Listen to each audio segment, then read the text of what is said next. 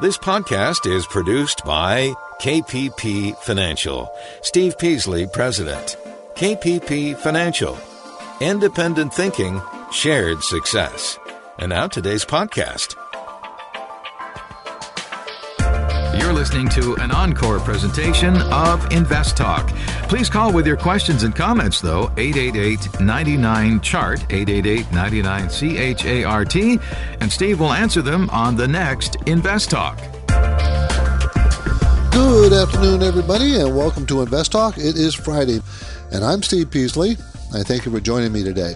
And I hope you will also call me today with your investing questions or anything financial. Any issue that you're struggling with that is financial, I'll be happy to talk about. I may not have the answer, but I know where to find them. So be happy to do that. Now, here in Invest Talk and at KPP Financial, my firm, we implement a philosophy of independent thinking and shared success. And what does that really mean? Independent thinking, shared success. Well, number one, we don't buy other people's ideas, other companies' uh, suggestions of what, what stocks or equities we should own. We want to stay independent from them. And shared success means we'd like to buy the same thing. I buy the same thing for myself as I do for my clients at the same price, same percentage of the portfolios in the various programs we have. And this is all pointing to one goal, and that's to help all of us reach financial freedom, whatever that means to you freedom from worrying about money. Okay, today in this hour, I'm going to do my best to help you reach your goals, whatever they are, financially. I mean, everybody's different, and uh, we do that. I do that. Justin does it on the, the days he does the show. We do that by answering your questions, and so that you drive the show. You make it interesting or not interesting. I'm. I don't know how interesting I can make it.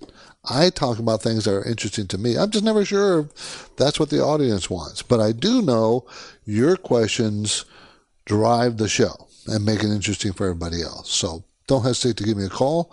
We're live right now. The phone number is 888-99-CHART. Well, the big news today, of course, you had the, the big news was the jobs report, right? I mean, you couldn't avoid that. We only produced 20,000 jobs in February. 20,000. They expected like 170. And if you remember right, it was like 311,000 the month before. And February only produced 20,000 jobs. Now, I have a feeling that number is going to be revised. I also have a feeling that uh, the, the government's not counting right. But that's true every month, right? I mean, so what makes this month any different than the others? Most experts don't believe that this number is reflective of any anything negative or problem in the economy. Not yet, anyways. And it's probably smarter to look at it like a three month average, you know, rolling average, drop off the oldest month, put on the newest month, and see how to try to get yourself a trend. And there was good news in this report? Uh, the the wages grew 3.4% year over year, or 0.4% month over month. That was much better than expected. And did you see what Costco is doing? They announced today that they're raising the minimum wage to $15 an hour. So that's what you're seeing. You're seeing employers starting to want to try to keep their better employees by paying more money, which is a good thing for employees. Actually, it's a good thing for the economy, too more money they have, the more they'll spend, and that helps the economy. Unemployment rate went from 4% down to 3.8%. Kind of funny, huh? I mean, do you remember when it was like 3.7 and it jumped to 4%, and that was the month they produced two, 300,000 jobs and still jumped? Here it is, we only produced 20,000 jobs, and, the, and the number drops down two tenths of percent from 4 to 3.8. Just odd. Just odd. Anyways, you've heard me talking about the importance of investing wisely and sticking with it. It can be instructive to evaluate just how well uh, persistent investors are in the past decade. 10 years ago, that's based tomorrow, that would be March 9th, 2009. Remember what happened March 9th, 2009? That was the very bottom of the market. That was the very bottom of the market from that huge financial crisis we had, that recession.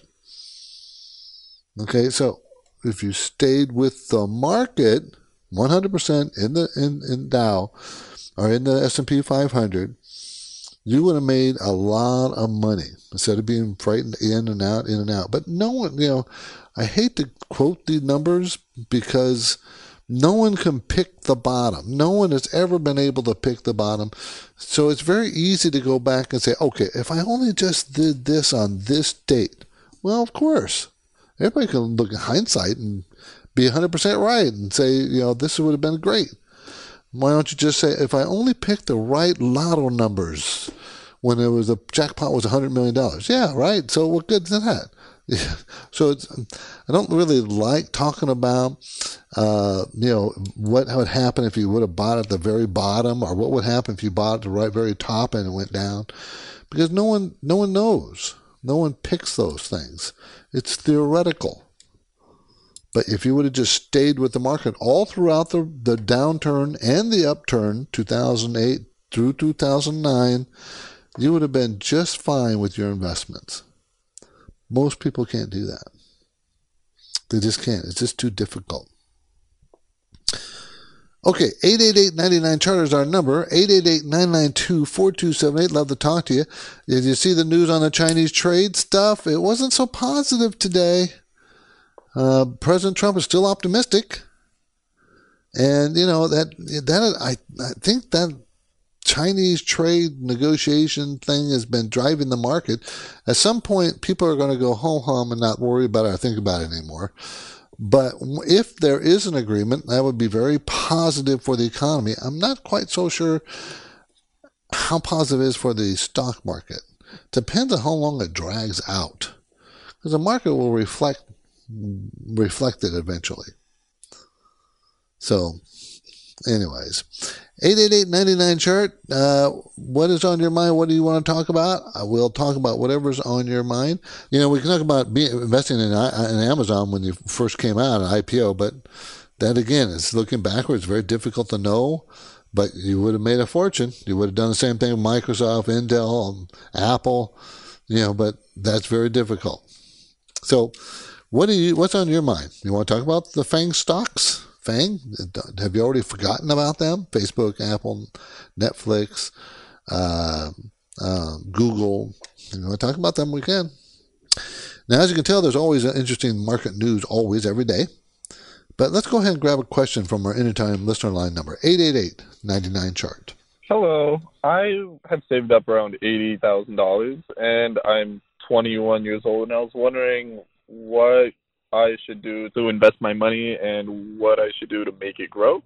I was considering buying or putting money down on a house or a townhouse or a condo in my area, but Los Angeles seems very expensive. I was wondering if maybe there's another state or another city where I could possibly invest in property or whether or not this is the right time to invest in property. Thank you. Hope to hear it on the next podcast. Well, investing in properties is a very good uh, asset class. There's nothing wrong with it. Um, and I did it, you know, slowly over the many years, invested in properties and in the stock market. So I like doing both.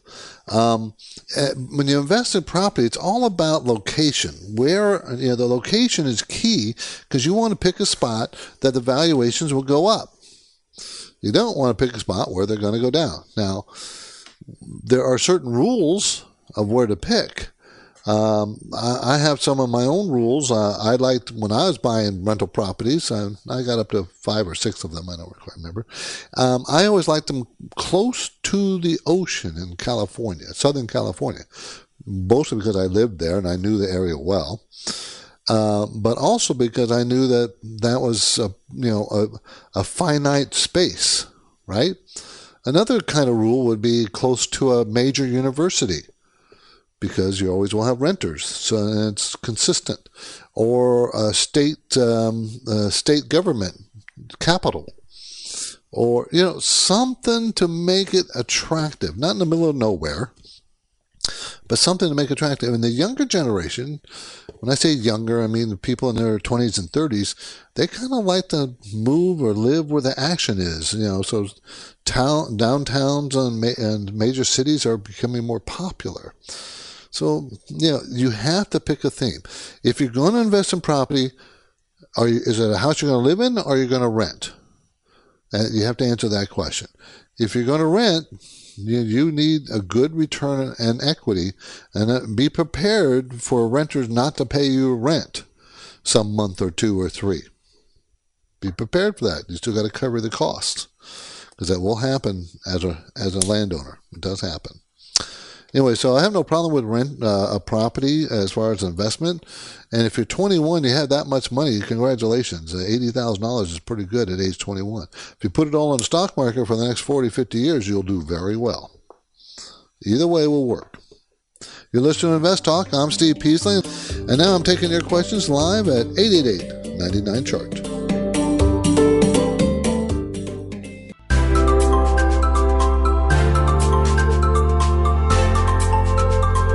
You're listening to an encore presentation of Invest Talk. Please call with your questions and comments, though, 888 99 Chart, 888 99 CHART, and Steve will answer them on the next Invest Talk. 888-99 Chart is our number, 888-992-4278.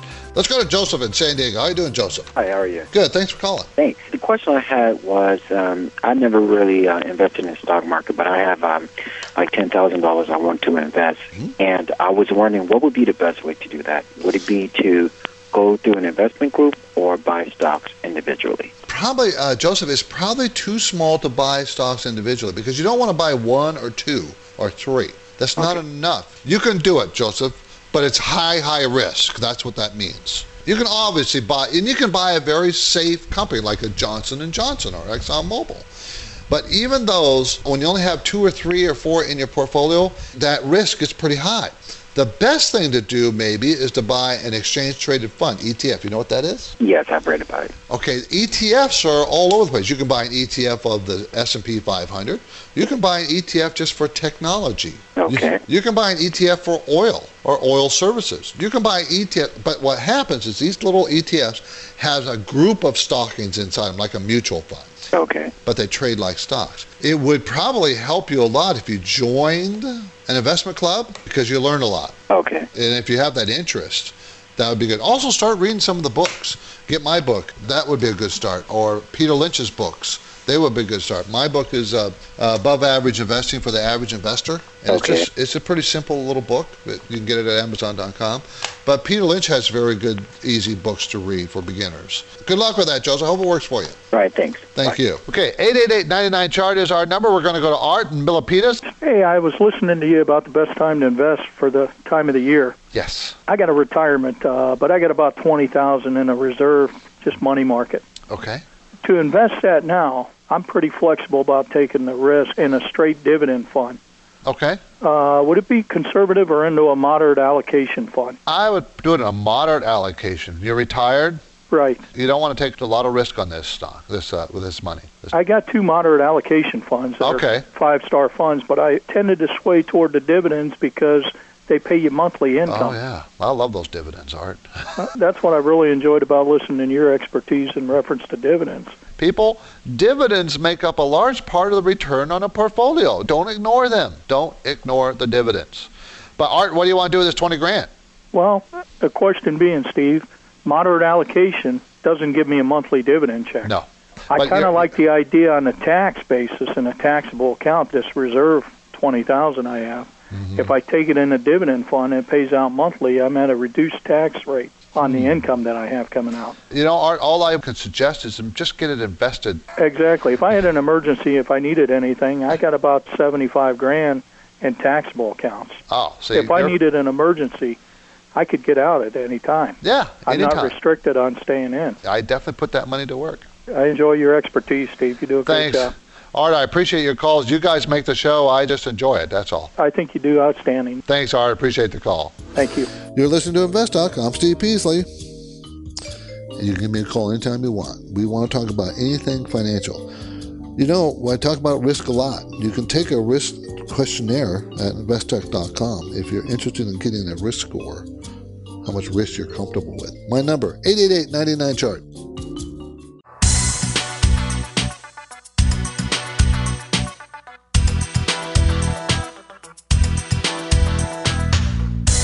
listening to an encore presentation of Invest Talk. Please call with your questions and comments, though, 888 99 Chart, 888 99 C H A R T, and Steve will answer them on the next Invest Talk. Okay, our main talking point today. In the opinion of some market experts, modern monetary theory, MMT, modern monetary theory, is nothing but smoke and mirrors. That's it. Bunch of nonsense. So the next battle for central bank independence is already under unfolding, and this is very interesting what some people think. And I, it, it, it, may, it amazes me the lack of common sense, and that's going to be the main talking point. lack of common sense.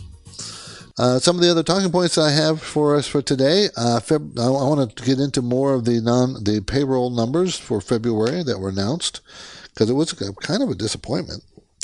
Um, Dow Transport. Do you know how? Do you think the Dow Transport Index is older than the Dow Jones Industrial Index? And you know the word Dow, D O W. That's a guy's name, his last name tra- transports. Something interesting happened that rarely happens with the Dow transports this week. We're going to talk about that. Um, and I want to redefine old. What does old mean? What does old? Are you old? What does that mean? How old is old? I think it's getting to be redefined. And I want to talk about when you look back and you're old, what really makes a good life? Is it is it dying at your desk working till you die? Does that make a good life? What may, what's the definition of a good life? And by the way, I'm not making this up. There's been surveys. There's been surveys about that, and I'm going to talk about the surveys. And there's the three top things that make a good life, quote unquote, whatever that means, a good life. Melody in San Diego. How you doing, Melody? Hi, Steve. How are you? I'm doing great. Thanks for calling. Good. Thanks for taking my call. I was calling uh, today because my husband stopped to Ameritrade, and a broker there gave him some information about these new ETFs. They're called um, TDAX Independence 2040 ETF, and apparently it's. Uh, You've heard of those mutual funds that have the target date, yeah, I don't. this is an ETF that has that. Yeah. You What do you my- think of those? Yeah. Uh, I do not like a melody, let me tell you why. okay. It's the target date that bothers me. Okay, so let's say you're going to retire in 2040, and that's when you want to have that money. That's okay. I don't have a problem with you retiring at 2040 or, or 2020 whatever. But when you buy an investment that targets that time, the way they package these investments together is if it's way out there like 2040, they start first by investing in stocks, which is a proper thing to do. Sure. Okay? But what happens is time goes by, they get more conservative. And I don't even mind more conservative. I don't. But what I do mind is their conception of conservative is to put you in bonds. And they automatically put you in more and more percentage of bonds or bond type of issues as you approach the date 2040. Now, what they're doing is completely ignoring the reality of what's going on in the market at the time. Sure. So, what could be, it could be the absolute worst time to be investing in more and more bonds, and yet that's exactly what they're doing because it's on automatic pilot. Okay. It's just going to do it. That really is my only complaint about these things. Okay. But that's why I don't like them Okay. you can do it yourself by saying, okay, well, we know if it's 2040, we know we're all in stocks now. Five years from now, 10 years from now, well, maybe I'll get a little bit more conservative. Then you can look at the realm of the, of the investment environment out there and say, but this is not a good time, or this is a great time to be buying bonds. So let me buy more bonds than I would normally. Sure. You see, Sure. so then you can you can actually adjust it to the reality instead of being an automatic pilot. This is what they're really doing, Melody. Okay, they're saying if they put this 2040 date on it, that you're just going to leave it there until there. 2040 Sure. and never touch it, and they love you for that because then they never have to think about trying to keep you as a client. It's almost like an annuity then at that point. Exactly. Huh. They love it because it holds you in. It's a great marketing idea, not so great investment idea. Okay. Okay, Okay. great. Thank you very much. Thanks, Melody. I appreciate the call.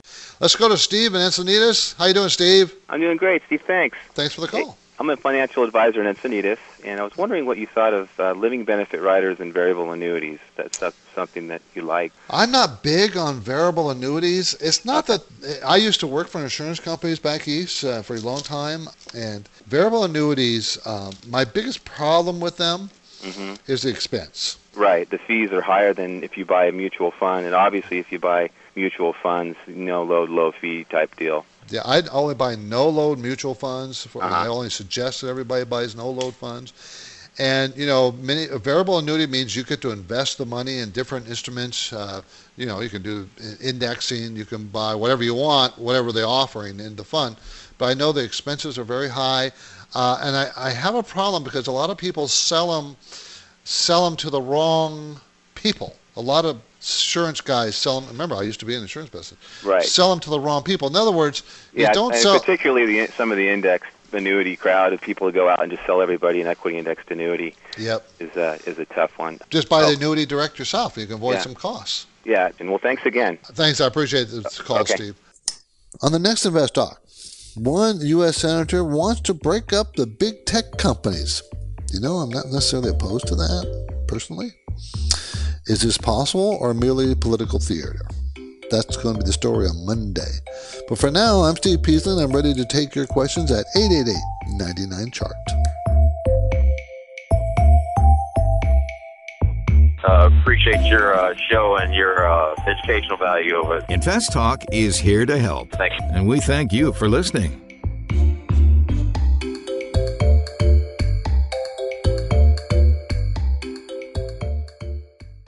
Numbers are elusive. Is it only a maximum of 7,000 total between the two accounts? They're always changing. and shot up to about 380 at one point. I got in about 291. On Invest Talk, the focus is on numbers that affect our listeners. It's about 5% of my overall portfolio. Invest Talk listeners know it's all about the numbers. As far as I remember, you only have 60 days to complete a rollover from a 401k into another retirement vehicle. So the questions keep coming Got a question about insider trading. from every part of America Hi, Steve and Justin. This is G from Philly. 24 7. Hi, this is Jen from Portland, Oregon. Using years of experience, Steve Peasley and Justin Klein analyze the complex patterns in those numbers and do their very best to decipher the potential meanings. Thanks a lot, guys. InvestTalk.com.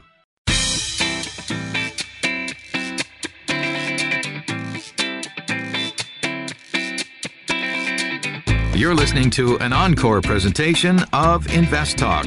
Please call with your questions and comments, though, 888 99 Chart, 888 99 C H A R T, and Steve will answer them on the next Invest Talk. 888-992-4278. We're going to go talk to Farhan in Pleasanton. How you doing, Farhan? I'm good, Steve. Thank you for your show. Uh, I'm in the Thank market you. for a house, um, but I'm not. Um, to- uh, I didn't call for that. But the thing is, um, I want to ask about credit scores. Uh, recently, I was uh, purchasing online tickets, uh, flight tickets, and the merchant double charged me, maxed out my credit, and that really hurt my credit score by about almost 100 points. Um, Question is, what's the fastest way to fix that? Um, because since I'm in the market for a house, I uh, wanted to get your advice on what's the fastest way to bring the credit score back up. I've paid off the bills, um, but yeah, that's my question. Well, uh, you, you, there, there's different things that makes credit scores go up. And I was uh, some time ago, a year or so ago, I wrote an article about uh, how to how to uh, improve your credit scores. And it's it, it, you know the problem is is the, the the credit agencies who set this stuff up, they're not that um transparent about what would do that. They do tell you that you know uh, uh, not reducing your debt. If you had too much debt compared to your income, your debt to income ratio, then your credit will go down. Applying to too many credit cards, your credit will, score will go down. Um, canceling a credit card, your credit score will go down. Does that make any sense to anybody out there? Um, So don't cancel your credit cards. That made your score go down, not up. Um, um, so there's not a lot you can do. Do you know if there's anything on your credit report that's negative? No, so the Uh-huh. only thing that actually took it negative was because uh, they double charged me on the flight tickets. It exceeded the card, uh, the credit limit on the card, and that Uh-huh. brought it down by a hundred. Yeah. So I don't have any Yeah. I mean, I'm going to buy a house, so That's amazing how that how that uh, there's nothing you're going to be able to do other than you can explain it when you apply for your uh, loan for the house loan if they're not giving you the lowest rate because of that you can explain it in writing and usually that will satisfy the bank that you're going to get the home loan from even though it will not change your credit score it will influence them to give you the lowest rate if they're giving you a higher rate because your credit score was up. What's the number that? What's the absolute number that you have, Farhan? The credit number. it's about six hundred now. It's about at six eighty three, and before this incident, it was about close to eight hundred. Yeah, geez, that, that's a big hit, isn't it? No, there's not a lot you can do about it except explain it to the to the lender if they try to you know ding you for more money. That's the only thing you can do. Farhan, appreciate the call. Thank you. Sorry about that. I mean, geez. Thank you for the call. A quick reminder if there's a term that you hear mentioned on the program but you're unclear about what it means or you have a question about it, we want you to ask. It's very likely that you're not the only one with that same question. 888 99 Chart. 888-99 chart is our number, everybody. You can reach us. We have lines open, 888-992-4278. Um, now let's go to Michael and Glendora. I want to ask you, how important is book value? Book value is pretty darn important. You know, if you go to the Bible of value investing called The Intelligent Investor by Benjamin Graham, it's in paperback right now, is written in the 30s and 40s and republished many times. Benjamin Graham, which is the grandfather of value investing, says that you should never buy a stock that's over book value. Now, it's almost impossible to find one in this day and age. But in his time, book value was the way you evaluated stocks. You wanted to buy a stock that was less than book value. And for everybody else, book value means if you took all the assets, took all the liabilities of a company, you paid off all the liabilities, and you had what was left, that's book value. And you want it to be below one, therefore, you would still get money for your stock. Right. Okay? In a very simplistic terms, that's what that means. Right now, we don't like to see too many multiples time book value. Okay, thank you. 888-99 chart 888-992-4278 so let's talk about the federal reserve a little bit modern monetary theory okay uh, the this is an article that you can read for yourself. It's on marketwatch.com um, and number uh, and it, they're talking about what people are are what people are suggesting.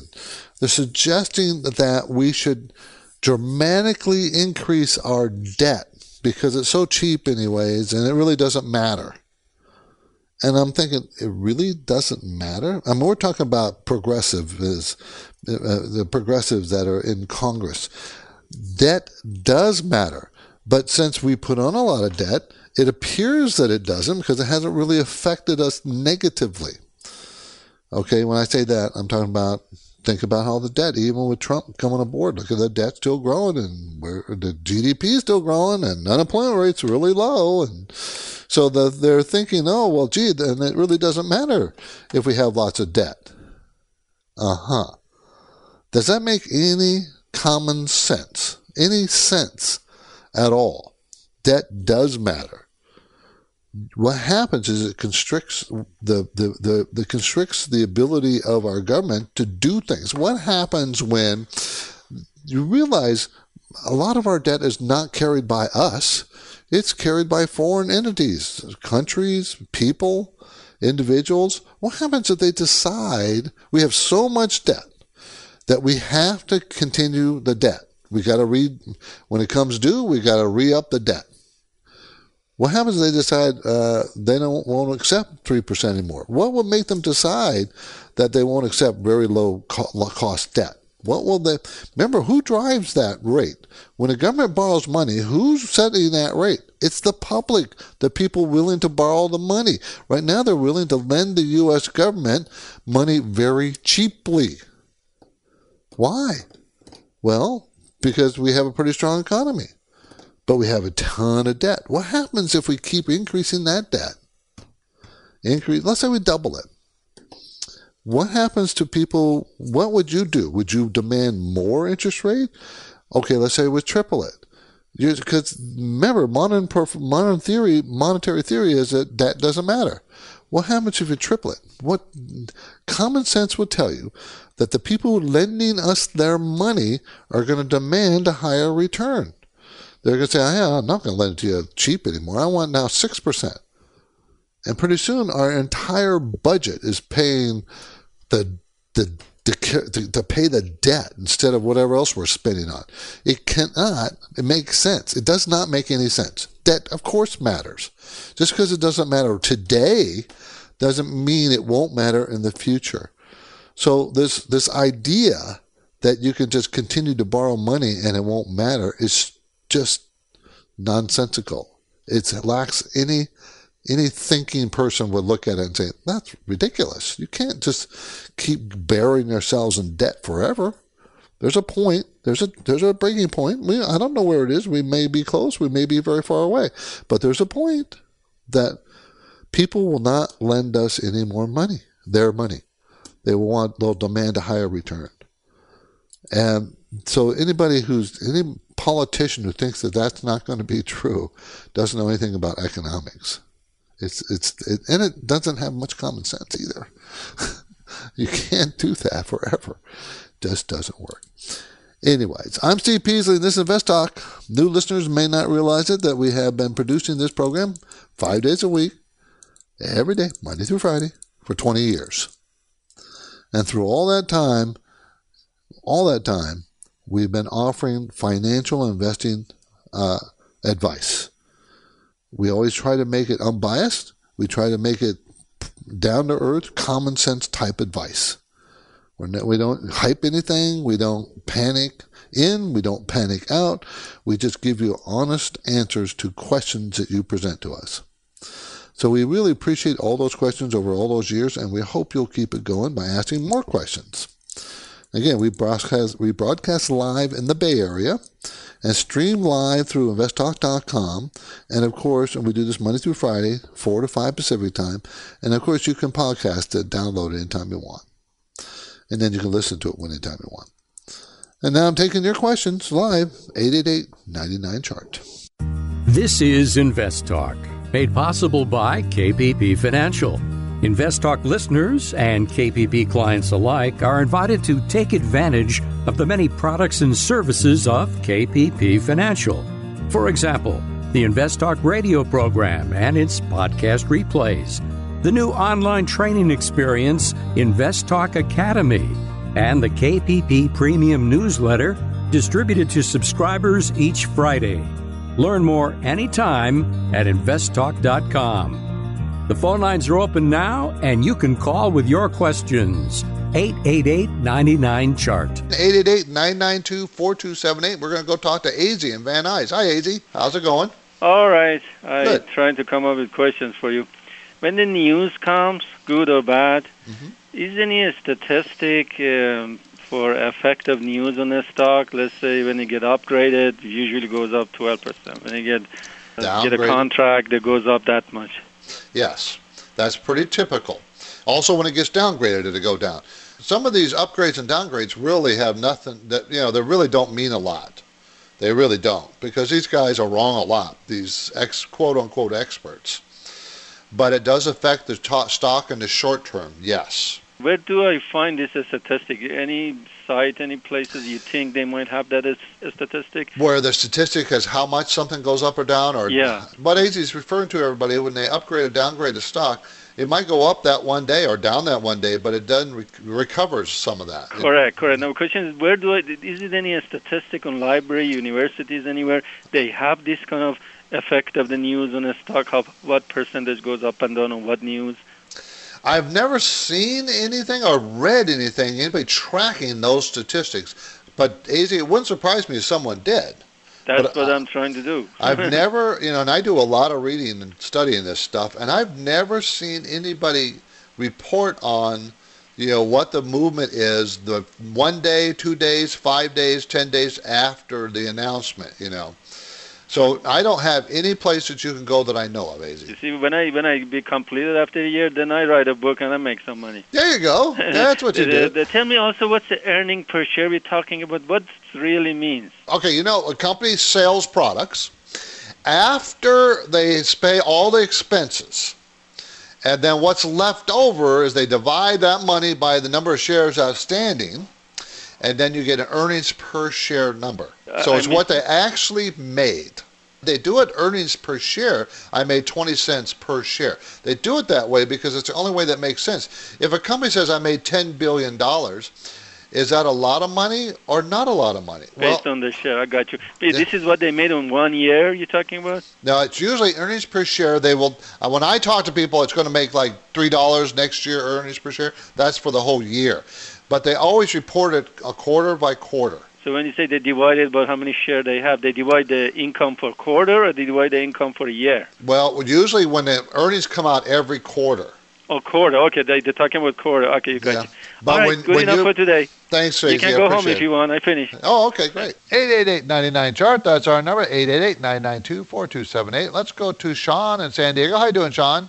Hi guys, uh, great show, great show. Thank you. Hey, listen, I, I had a question. Um, currently, I'm an MBA student, and I'm thinking about writing my thesis over companies that uh, utilize yeah, value-based management, uh, more specifically, economic value-added uh, management techniques.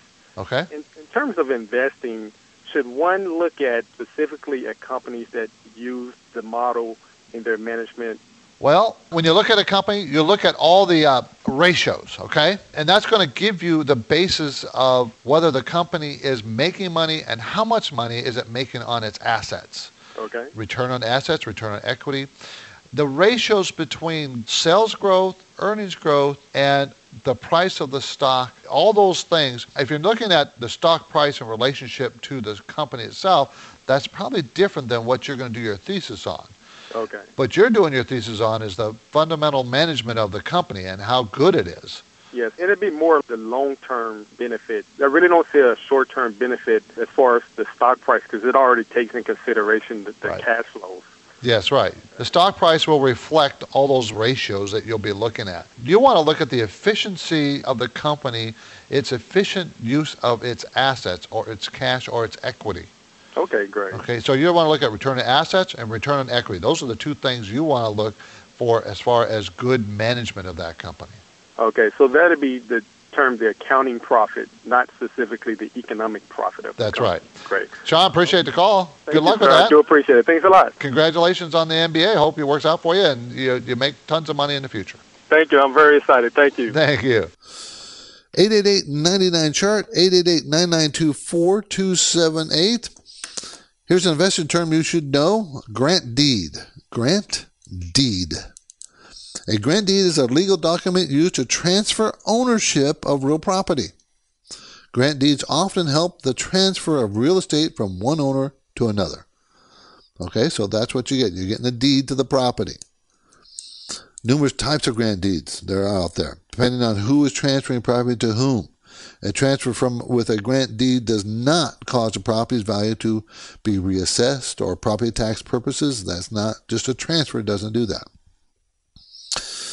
So, if you want to read more about what grant deeds are and how they work and so on and so forth, go to invest invest talk, uh, go over to investopedia.com. I get a lot of these terms. I really love that website. A couple of websites I really like. Investopedia.com is one of them. Now, if you want to ask a question about something else, anything financial, my number is 888-99-CHART. I'm Steve Peasley. Would love to talk to you. Um, we will. We only have a. We're down to our last segment of the show, everybody.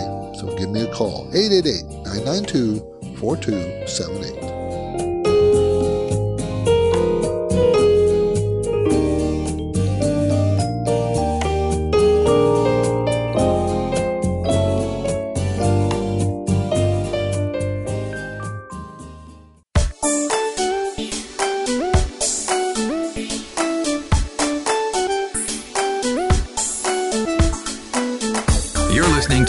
Encore presentation of Invest Talk. Please call with your questions and comments, though, 888-99-CHART, 888-99-CHART, and Steve will answer them on the next Invest Talk. Hey, Steve and Justin. This is Chris from Illinois. I had a question about uh, resistance when you're looking at a stock chart, and I've heard you say, you know, wait for it to break through resistance. When you say break through resistance, you mean closing above that resistance price, and would you say a buy point is when it has one day or two or three days staying above that resistance level? Because I know I've seen, you know, stocks pop through it and then kind of come back off it. So I'll listen on the podcast. Thanks a lot. Bye. Well, essential, essentially, you, yes, you're correct. For instance, if you're looking at the uh, S&P 500, if you look at that chart, there's several resistance points right around 2800 to 2825, and that's where it got it stopped. And because there were several th- three times in October, November, December where it reached that number and bounced down. It came up, bounced down, came back up to that number, bounced down, did it a third time, and then it fell sharply in December. So it failed that third time. So that was resistance now, and the market went up to that point a week or so ago and started down. Now, the another resistance points on the S&P 500 was where it made its ultimate high in late uh, September, and that's at 29, about 29.25. Okay, 29.25 was a, that's a, the next resistance. If it broke above that resistance, there would be no other resistance on a yearly chart for it to stop. And therefore, that would be called a breakout. And yeah, you want it to break through resistance, not just one day, but give it a couple, three days. And make sure it's doing it not on less volume traded, but more volume traded. Or look at your on balance volume, OBV, on balance volume. Ah, throwing a new term out there, everybody. Something I haven't mentioned for many years. On balance volume, something I look at it all the time, but I just don't want to talk about it. And that's where where the the upticks are on more volume volume than the down ticks when a stock is being purchased or sold. On balance volume, you want it to be going higher. Interesting, huh? New thing to look up. You can look up it on investopedia.com. But yeah, you're right. There's resistance, uh, and you want to see a breakup of the resistance, and then the stock likely goes to the next resistance level. And you know, uh, ultimate breakout is when it breaks above all resistance to the left, and all the resistance is. Think about this, people. All that really represents is people who bought stock at a certain peak and then it fell off. Those people, when they get back even, they tend to sell a stock, stopping that stock from going up any further. Resistance. That's it. All. Nothing more than that. Kind of interesting.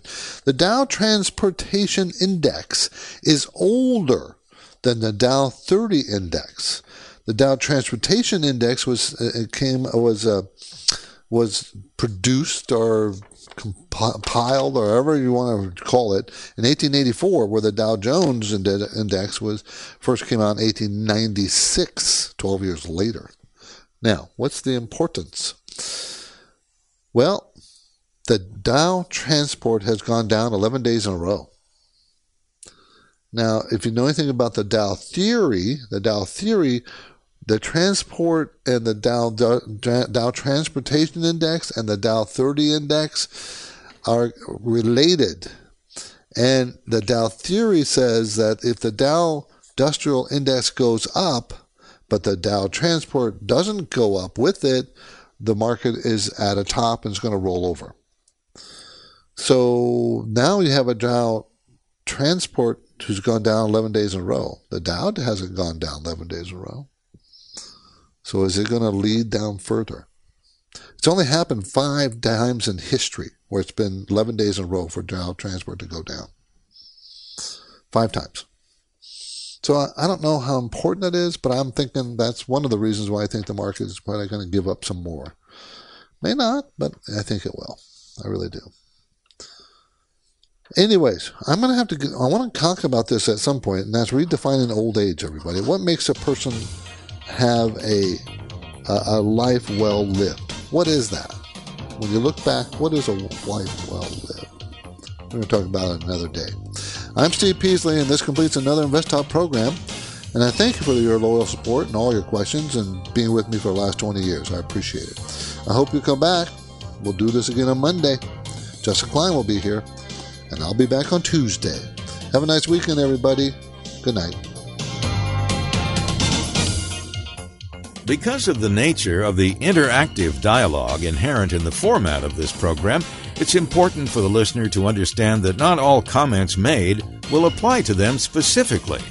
Nothing said shall be taken to be investment advice, or shall statements on this program be considered an offer to buy or sell securities. Such advice is rendered solely on an individual basis, and at times will require that the investor review a prospectus before investing. Invest Talk is a copyrighted program of Klein Pavlis Peasley Financial, a registered investment advisor, which retains all rights. For more information regarding KPP's investment advisors, Call 1 800 557 5461. Steve Peasley is President and Justin Klein, Chief Executive Officer of Klein Pavlis Peasley Financial. And they thank you for listening and welcome your comments or questions on our 24 hour listener line at 888 99 Chart.